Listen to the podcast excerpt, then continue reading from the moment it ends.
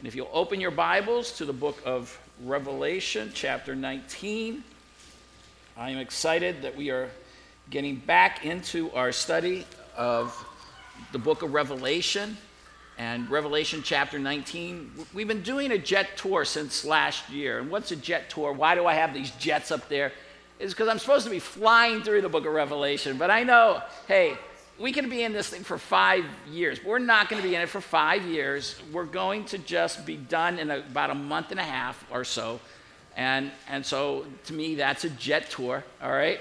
Um, for those of you who are not with us, a jet tour is sort of a mix between a topical message and a verse by verse study. We don't um, say it's wrong to do topical messages, it just harder to do topical messages because topical messages don't keep a parameter, a confinement on anyone who's speaking. You have to watch what you're going to bring into it.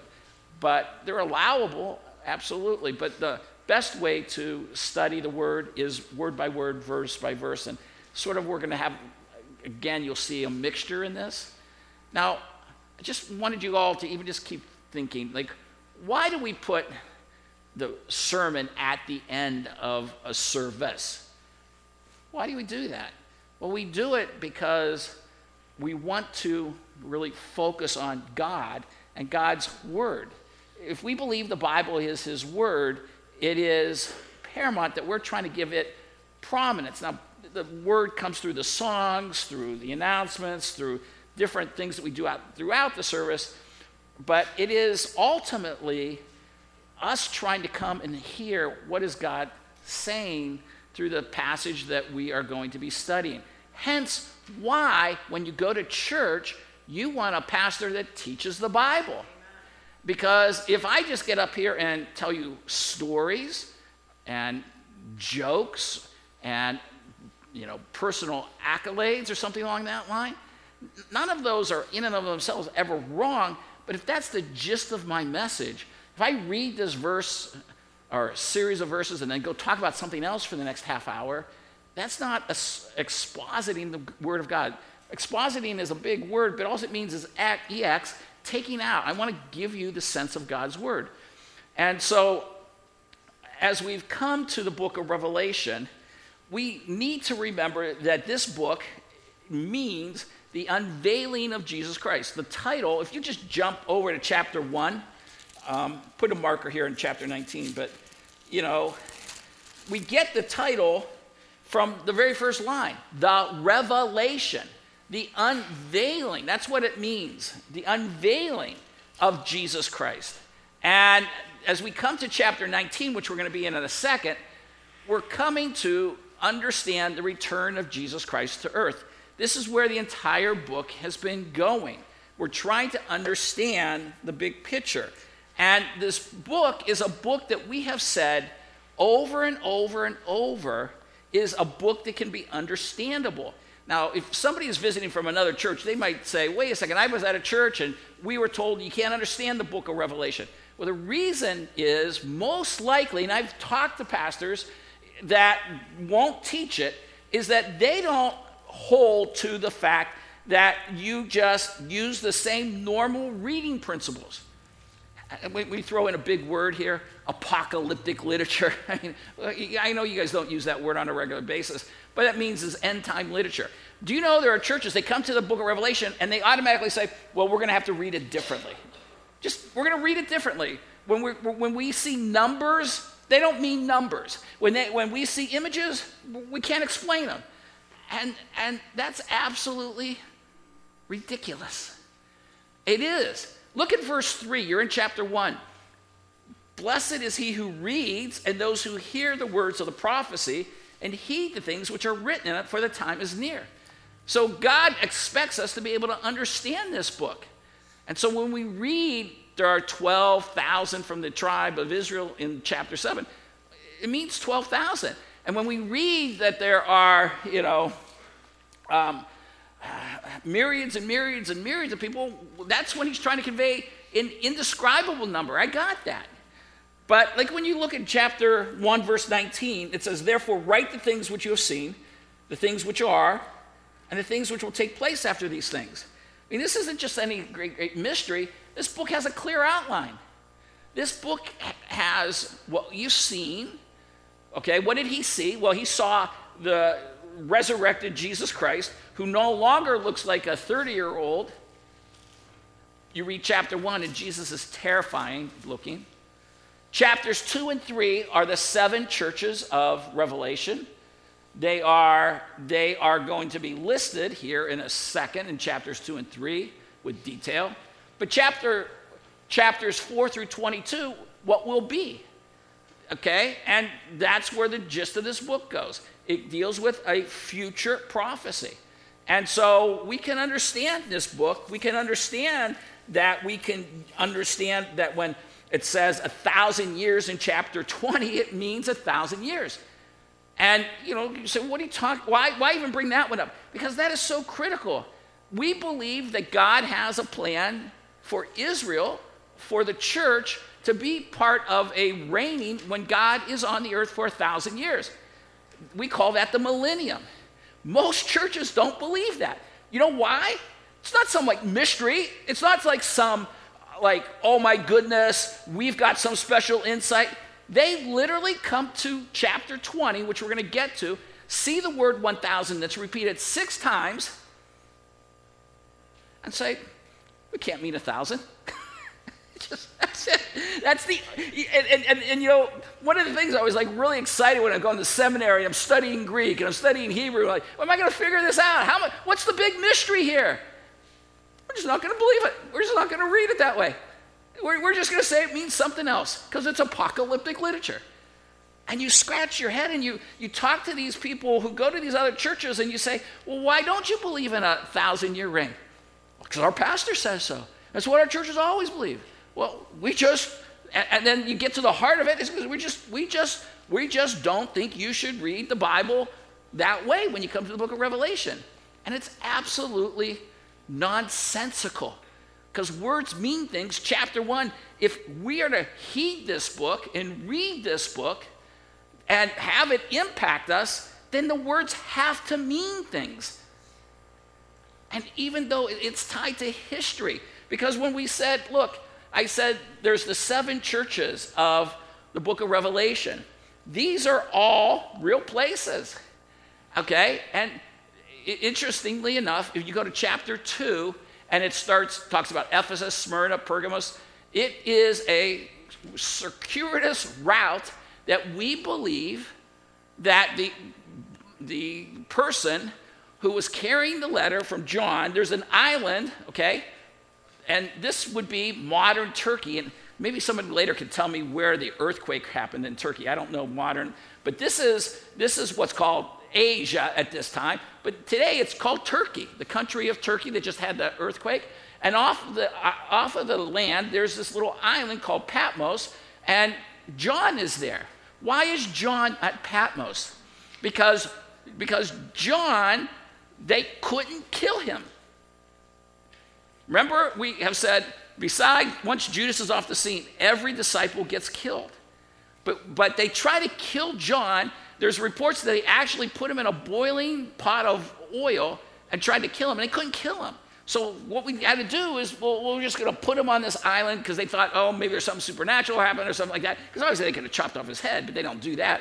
They put him on this island, and it's from there he writes First, Second, Third John, writes the book of Gospel of John, and he writes the book of Revelation. All right. So, but my point is that if you're writing apocalyptic literature that has no meaning and it's all esoteric, you don't start writing about real places with real things. And that's what we just want to keep reinforcing to you that when you come to the book of Revelation, it's tied to history, it's tied to reality, and it's tied to something that you can know. So, as we come to chapter 19, and you can turn back there, let me digress for a second. Because as we come to chapter 19, we are coming to, I believe, one of the greatest events in all of human history. Now, if you had to rank what are the top things ever in life, maybe the birth of one of your children, maybe your wedding day, All of those are great and they're personal, though. But we talk all of humanity. These are the top. These are the top events, okay? And I'll come back to this. Let me come back to this one. These are the top three events ever. Ever. All right? Number one, the birth of Jesus Christ. Number two, the death, burial, and resurrection of Jesus Christ. And then number three, the return of Jesus Christ to earth. Have you ever thought about that? When I just said that, these are the top three events, that's not hyperbole, that's not exaggeration. Do you ever think about one and two you celebrate with holidays every year? Think about that. You have Christmas and you have what the world calls Easter. And everything in this book has been focusing on to where we're coming in chapter 19. Where we're coming in chapter 19. Now, I jumped over and I'm going to have to jump all the way back. Um, but the reason when we come to the book of Revelation, it is a book that is unfolding about how these events are happening, how we're coming to this. And we have said that you can take the book of Revelation and you can outline it with this timeline, a timeline that basically ties back to the book of Daniel, Daniel chapter 9, that there's a seven year period coming for all humanity that has not yet happened out of Daniel's prophecy. And we know after we tied everything together, this isn't some complicated web, you know, of, of intricate passages that are all turned on side their head. No, it's just a real simple understanding that there's a seven year tribulation coming. There's a beginning time called the beginning of sorrows from the Gospel of Matthew. There's a thing called the desecration of the temple, which means the Jews are going to have to have a temple, which when I was in Israel, two times I went and visited the Temple Institute and you go to the Temple Institute, not run by Christians, but run by Jews, and they have all the material for getting the temple rebuilt. Now, you can't make this stuff up. That they are going to rebuild the temple. And if you see it in your lifetime, that is exciting. Now, it could we could have this event called the rapture and we're taken off and then they rebuild it. But if you see it in our time, wow. But it's a real simple outline. When we come to chapter 19, here's where we're at. Now, we've just come out of what's called the Great Tribulation. And the Great Tribulation really dealt with the final trumpet and bowl judgments. Remember, the book of Revelation has seal judgments, trumpet judgments, bowl judgments. Why does God take so long to just blow up the earth? we should all know by now. Second Peter talks about the fact that God is patient, but patience is running out. And God, instead of just bringing ultimate destruction right away, is allowing mankind opportunity to come to faith in Jesus Christ. How do I know that? Am I just making that up? No, because throughout the book of Revelation there was these comments and man refused to repent. Man refused to repent. Man refused to repent. So we're watching God try to say, Wake up, wake up, wake up. Well, let me just read chapter 19, okay, and I'll go through this again. And, and we look at verse 1, chapter 19, verse 1. And it says, And after these things, I heard something, something like a loud voice, a great, of a great multitude in heaven saying, Hallelujah. Salvation and glory and power belong to our God because his judgments are true and righteous. For he has judged the great harlot who was corrupting the earth with her immorality, and he's avenged the blood of his bondservants on her. And a second time they said, Hallelujah, her smoke rises up forever and ever. And the 24 elders and the four living creatures fell down and worshiped God who sits on the throne, saying, Amen, Hallelujah. Verse 5 and a voice came from the throne saying, Give praise to our God, all you his bondservants, you who fear him, the small and the great.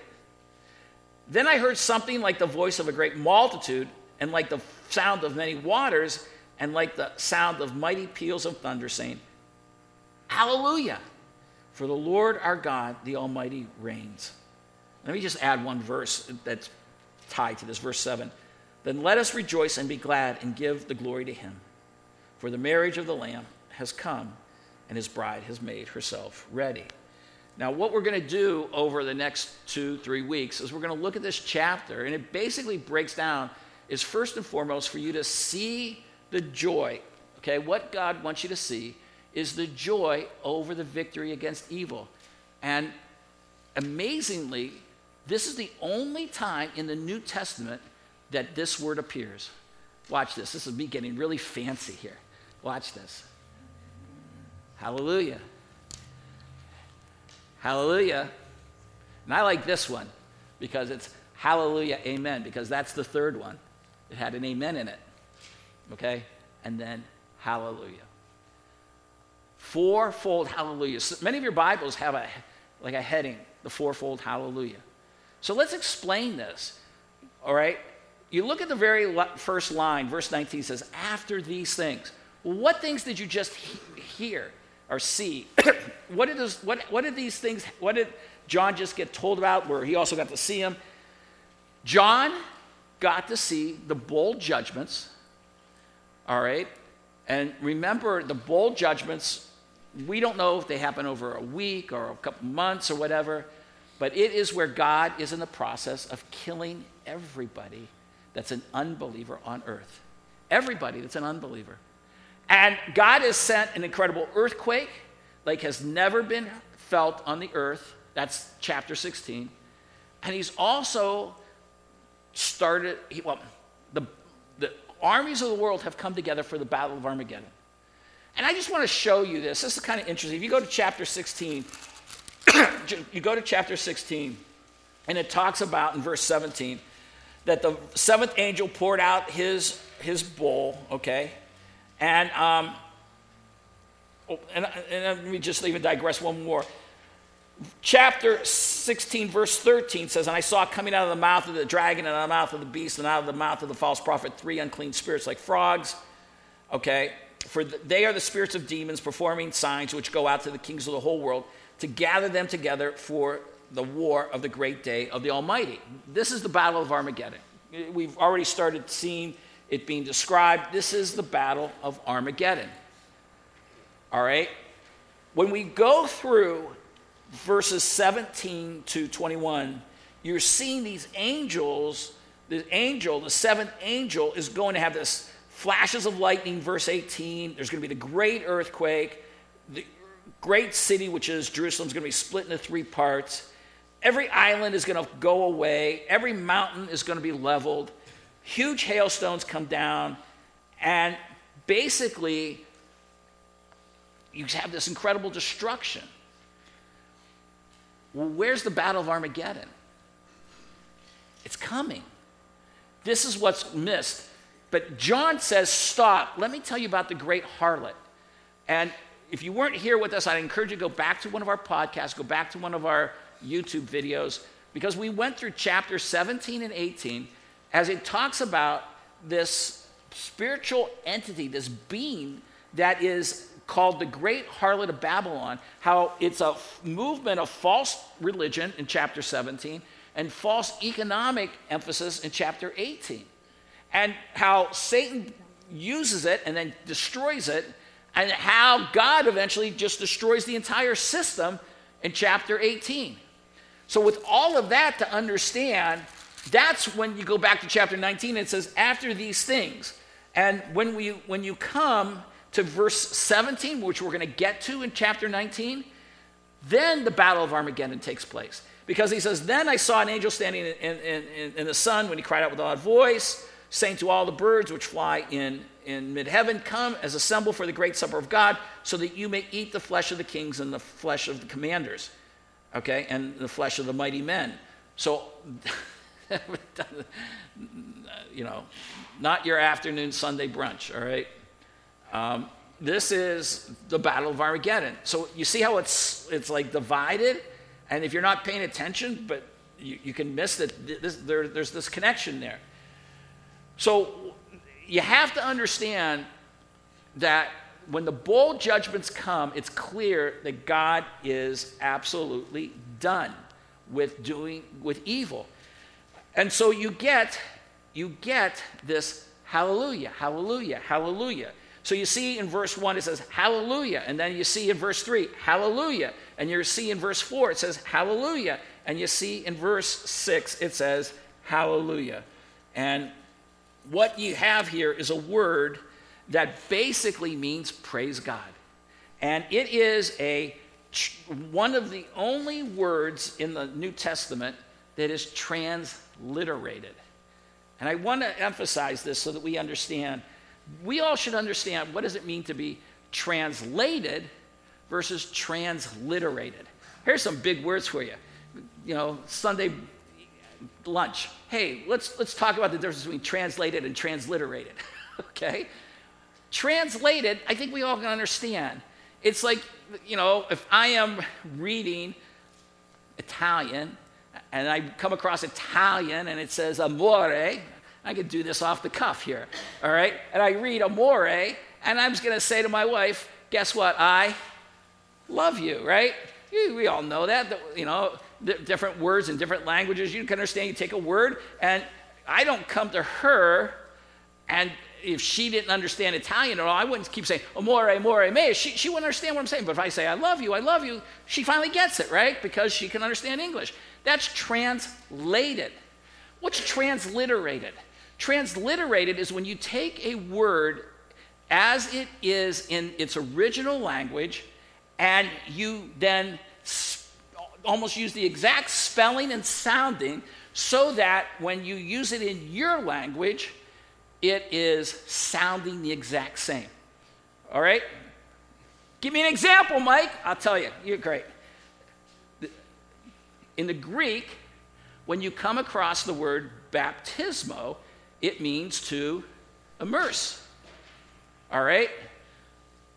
So when you come to Matthew chapter 28 and it says, Go make disciples, baptizing them, when King James is having the, the Bible written into English in the 1500s, guess what he's doing? He's sprinkling infants. He's a head of the Anglican Church. He decides look, if they translate the Bible the correct way and use the word immersion in, in Matthew 28 and other places, they're going to know guess what? sprinkling isn't valid. So, what I want you to do is come up with a new word. And that's how they come up with the word in English baptism. All right? Where am I going with all this? For whatever reason, in Hebrew, hallelujah, they took that word exactly. And instead of saying praise God, they said hallelujah, hallelujah, hallelujah. Now, I would have thought the word hallelujah would have been all through the New Testament. It's here only four times. It's only here four times. So let's look at what is being conveyed here. And I really like, John MacArthur did a really good job of, the, of giving us five reasons, and we can just pull them from the text, five reasons this praise emerges. Number one is this, all right? Deliverance from the enemies, okay? So look at, look at verse one. Hallelujah! Salvation and glory and power belong to our God. And the key word is salvation, deliverance. Now, salvation, sometimes we think of just going to heaven, but it can also sometimes just be you're in a bad spot. And the reality of it is, is you're delivered and put in a safe spot. And, and I tell you, as you look at the fact that remember, in the tribulation, evil is no longer held back and it's killing Christians or people who are followers of God like left and right.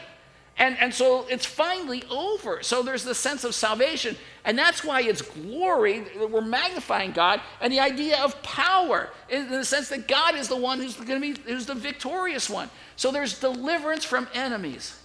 And this is where we're all going. This is where, you know, we're finally you know, we're finally oh, out of this world where we, I keep to try to remind you, we don't live in a morally neutral world. And you've got to be cognizant of it. This is why I'm asking you, you know, somebody said, well, why do we, you know, read our Bibles every day or why do we pray every day? Because every day you're going out to war. Okay? You guys have to understand. Ephesians chapter 6 says, put on the armor of God. Why? Because every day is a battle. And, and sometimes, you know, one of the scariest days that I wake up and all of a sudden I'm late. You ever you all wake up late and you don't have time to read your Bible, you don't have time to pray. I am finding I'm making it more and more. I'm going to read no matter what. I'm going to pray no matter what. And I'll even get a prayer out God, just protect me this day. I want, to, want you to always recognize the fact that we are in a spiritual battle. And, and Satan is aggressive. You may not want to fight today. I mean, I've never been a soldier. And I can imagine if I was out in the trenches, there'd be a day in the middle of the fight that I'd wake up and I'd say, you know, I just don't feel like fighting today. All right? And, and, and, you know, I sure would like to have a scene. You ever seen that scene from where they reenacted it from World War One? It was maybe someone can be a historian and tell me afterwards. There's supposed to be a real scene that uh, really occurred World War One. They're in the trenches and it's Christmas Day, and I think you had the Germans on one side and you had the English on the other, and they're, they're killing each other. But they wake up and it's Christmas, and for whatever reason, one of the Germans I think comes across to the English, and these guys who've been killing each other end up playing soccer all afternoon getting together and hugging one another. It's, it's, a, it's one of the most tear jerking reenactments I've ever seen. But then they decide the next day to go back to war and they start killing each other. My point is, is that, you know, we'd all love to just say, stop the battle. I, you know, please don't, don't, don't come after my wife. Please don't come after my children. Please don't come after me. But we don't. We don't have that privilege. And the more you think that you're in a morally neutral world, the more you are susceptible to attack. The reason this is a hallelujah is it's finally over. There's no more. And you say, you know, Mike, you told me in chapter 1, verse 3, read the book of Revelation and heed it. You know, you went through the seal, trumpet, and bowl judgments. What am I supposed to do with that? you're supposed to recognize this is the where the world's going and this is where it's going to be but it also reminds you that there's no victory until this occurs. And since this hasn't occurred you can't rest. You can learn from the book of revelation. The only time hallelujah is used in the new testament is now because now it's finally praise god it's finally over. Second what do we see? We see meting out justice. And you see that there is the fact that he says in verse 2 because his judgments are true and righteous, for he has judged the great harlot who is corrupting the earth in her immorality, and he has avenged the blood of his bondservants on her. And I tell you, you know, when you want justice, you want someone to get theirs, and God has told you, Mike, don't take revenge, don't go, don't go after somebody Justice is mine. Eye for an eye, tooth for a tooth, because my digression there, eye for an eye, tooth for tooth, because if it was me, I wouldn't take out an eye for an eye. You hurt me so bad, you did something so bad to me, I'm chopping your head off. I mean, I know somebody that's an unbeliever, and they talk about all the time the things that they want to do to unbelievers. And we're talking vicious things, right? And, and I'm talking like, let's slit their throat, let's wrap them around a pole and put them on fire you know, get rich, you know, and, and stuff like that. Well, look, I want justice for people who are murderers. I want justice for people who are rapists. I want justice for people who are thieves. I want justice for people who are liars. I mean, somebody goes out there and tells a lie about somebody, that's no small thing. And we must remember that when we come to chapter, I believe it's 20 in the book of Revelation, you got all these despicable characters, and what, what does God go after? Uh, he talks about the fact that these people are all going to end up in the lake of fire, but the ones that like, like blow you away are all the people who are liars. We got to understand lies matter. So, anyway, meting out justice, they're going to get theirs. And that's hallelujah. Third, what do you get? Permanent crushing of the enemy. So, when he has said, verse 3, and a second time they said, Hallelujah his, her smoke rises up forever and ever. The idea of the smoke rising up forever and ever is, is the idea, which I think is, if the literal makes sense, seek no other sense. I believe as they're thrown into the lake of fire, the smoke will continue to rise up, and somehow, some way in heaven, we'll be able to see it. And guess what? We will see it forever. And the idea is these people aren't coming back.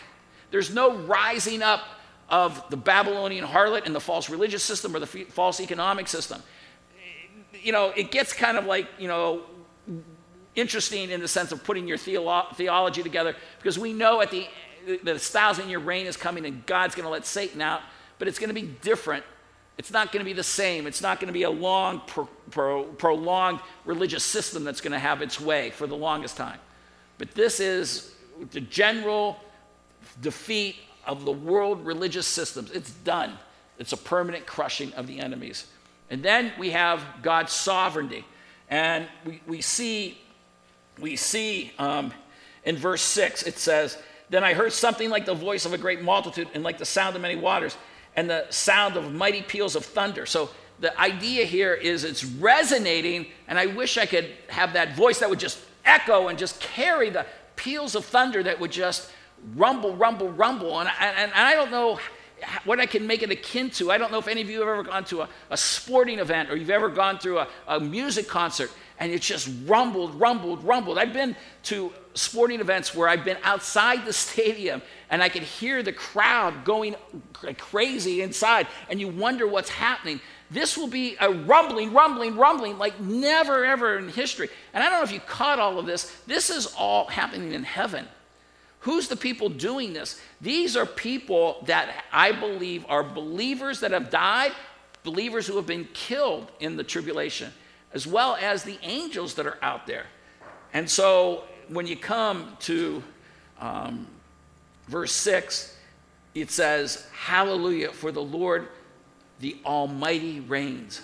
And the word Almighty there means, um, uh, uh, I'm going to get the exact word here, um, the omnipotent. He, he's the all powerful. There's nobody more powerful. He is the all powerful. And so it resonates that this guy is, is not going to be defeated, and how important it is for us when we look at life and we think times we're kicked down, we're beaten down, we seem like we're losing, but we've got to remember God wins. And, and that's, it, it's like if you were watching a sporting event, like you were watching uh, the Super Bowl and it was 100 to nothing and your team was losing 100 to nothing and it was like one second to go and it looks like, oh my goodness, there's no chance my team could ever win. With God, He can score 101 points in the last second. And I think we got to recognize that. We got to remember He is sovereign. Sovereignty, big word again. All it means is He's control of everything. He's not going to lose. God's not losing. He's the Almighty. He's the all omnipotent. And then lastly, you get this idea is when, when you roll this into verse 7, I wanted to catch this, is when it says, Let us rejoice and give glad, glory to come, for the marriage of the Lamb has come, and the bride has made herself ready. We'll go more into this in the sense that God is basically, basically going to be now on earth. And that's where this is all going. And, and the idea is, is where I've been trying over the, over the past few years to emphasize so many people have the wrong idea about heaven. They keep thinking it's just up in the clouds when we have to remember God brings heaven to earth and we live on earth forever. And all of that takes place. All of that, all of that is starting to unfold permanently when you come to chapter 19. Now, there's a commentator, his name Alan F. Johnson, and he wrote in the Bible, um, he wrote um, a commentary where he wanted us to understand this word, the root word for hallelujah is hallel, and it means praise, and how this meant everything to the Jewish people. And, and when they were in difficult times, they would be hardship. They would read the Hallel sections of the scriptures. Where is that? Do you know? It's Psalm 113 to 118. Go back there. I want you to have this. and, and you could have just included, you, you could have just included, um, you could have included 111 and 112, but when, when I say to you Psalm 113 to 118 is the praise section of Scripture, if you're ever down and you need to focus on God, all right, I want you to um, go to this section of Scripture and you see Psalm 113, verse 1. When the Jews would have Passover, they would have these Psalms read. And immediately, some of you should be saying, well, wait a second, Passover, Good Friday, Psalm 118. It ties into, well, ties into the triumphal entry. When they're, they're, Jesus is coming into the, uh, to the city and on that faithful Sunday, and they're all yelling, Hosanna, Hosanna. That's in this section. So look at chapter 113, Psalm 113, verse 1. Praise the Lord, praise those servants of the Lord, praise the name of the Lord, blessed be the name of the Lord. Okay? You, you go into every one of these sections, these passages. Psalm 114 talks about God's deliverance of Israel from Egypt. Psalm 115 talks about how heathen idols are going to be defeated. And you look at the very last line of Psalm 115, it says, Praise the Lord. From, you know, from this day forth and forever, praise the Lord. And, then you go to Psalm 116, and it's one of the most important Psalms that talks about God knows when any believer dies. And then he comes to verse 19 at the very end and he says, Praise the Lord. Psalm 117. You may not all know this, but when we put the new sign 20 some years ago outside at the church, I had them carve in there Psalm 117, the, the reference. Look at praise the Lord, all nations, laud him, all peoples. Okay? Praise the Lord is the essence. The world needs to know about praising the Lord. And then Psalm 118, give thanks to the Lord, verse 1 says, and then jumps all the way down to um, um, the, the idea of uh, verse 25, oh Lord, do save, we beseech you, which translated into Aramaic and English is Hosanna, Hosanna, Hosanna. It's all about praising God.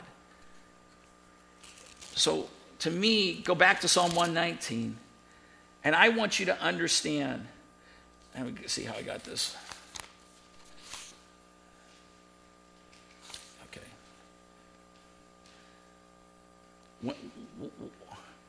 I want us to have this idea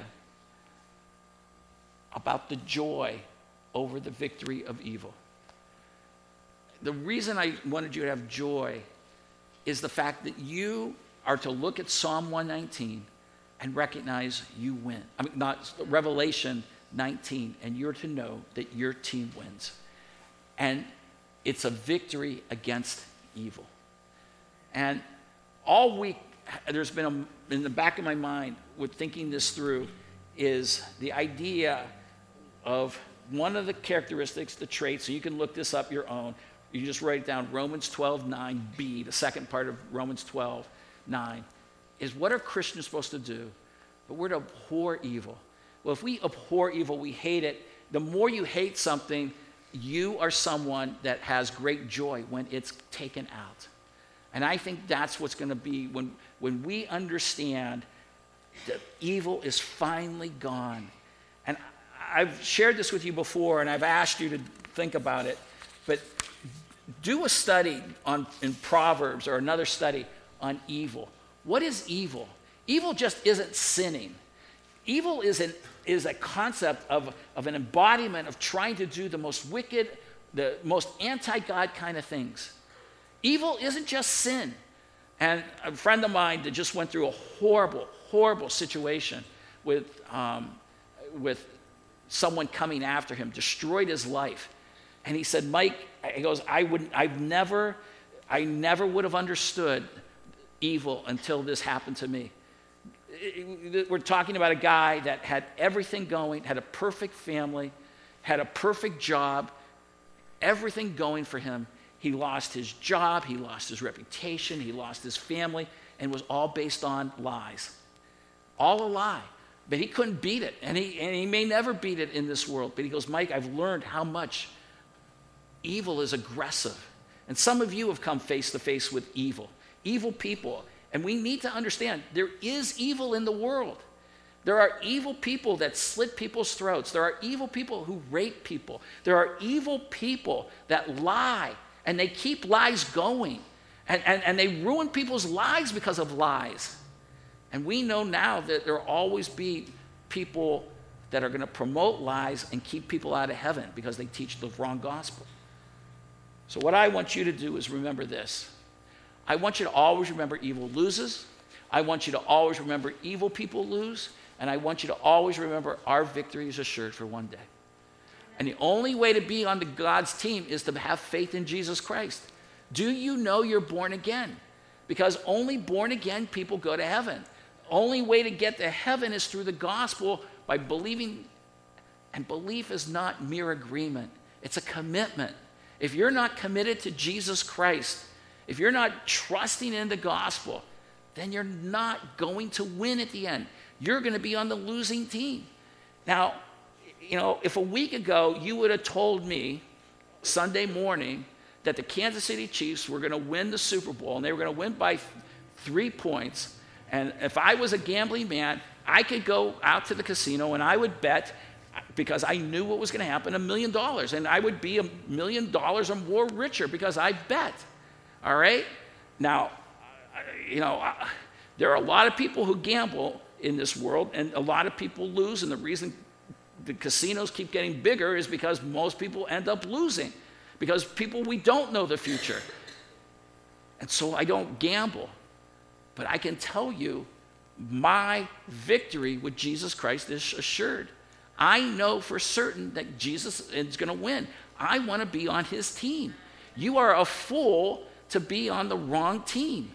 And unless you know for certain that you're on the right team, you're playing with fire. You know, if you go to bed at night, you don't know, you better find out. This is the most important thing in the world. So, even if we seem far behind now, we are going to win. So, have this knowledge impact you. For you're a believer in Jesus Christ, rejoice with this. There are some times you guys lose, and, and, and life hurts, and life kicks you in the face. And, and, and I think if I let everyone come up and give testimony this morning about some way in which they feel like life has kicked them in the face, I think we could be here till next Sunday, right? Because it's, life is bitter, but there's got to be a sense of inner peace that we know we win.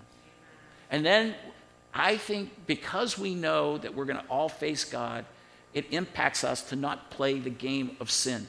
We don't get caught up in internet porn. We don't get caught up in lying. We don't get up in taking revenge in our own hands. We live holy lives. And then we serve because we recognize this world is passing away and also its lust.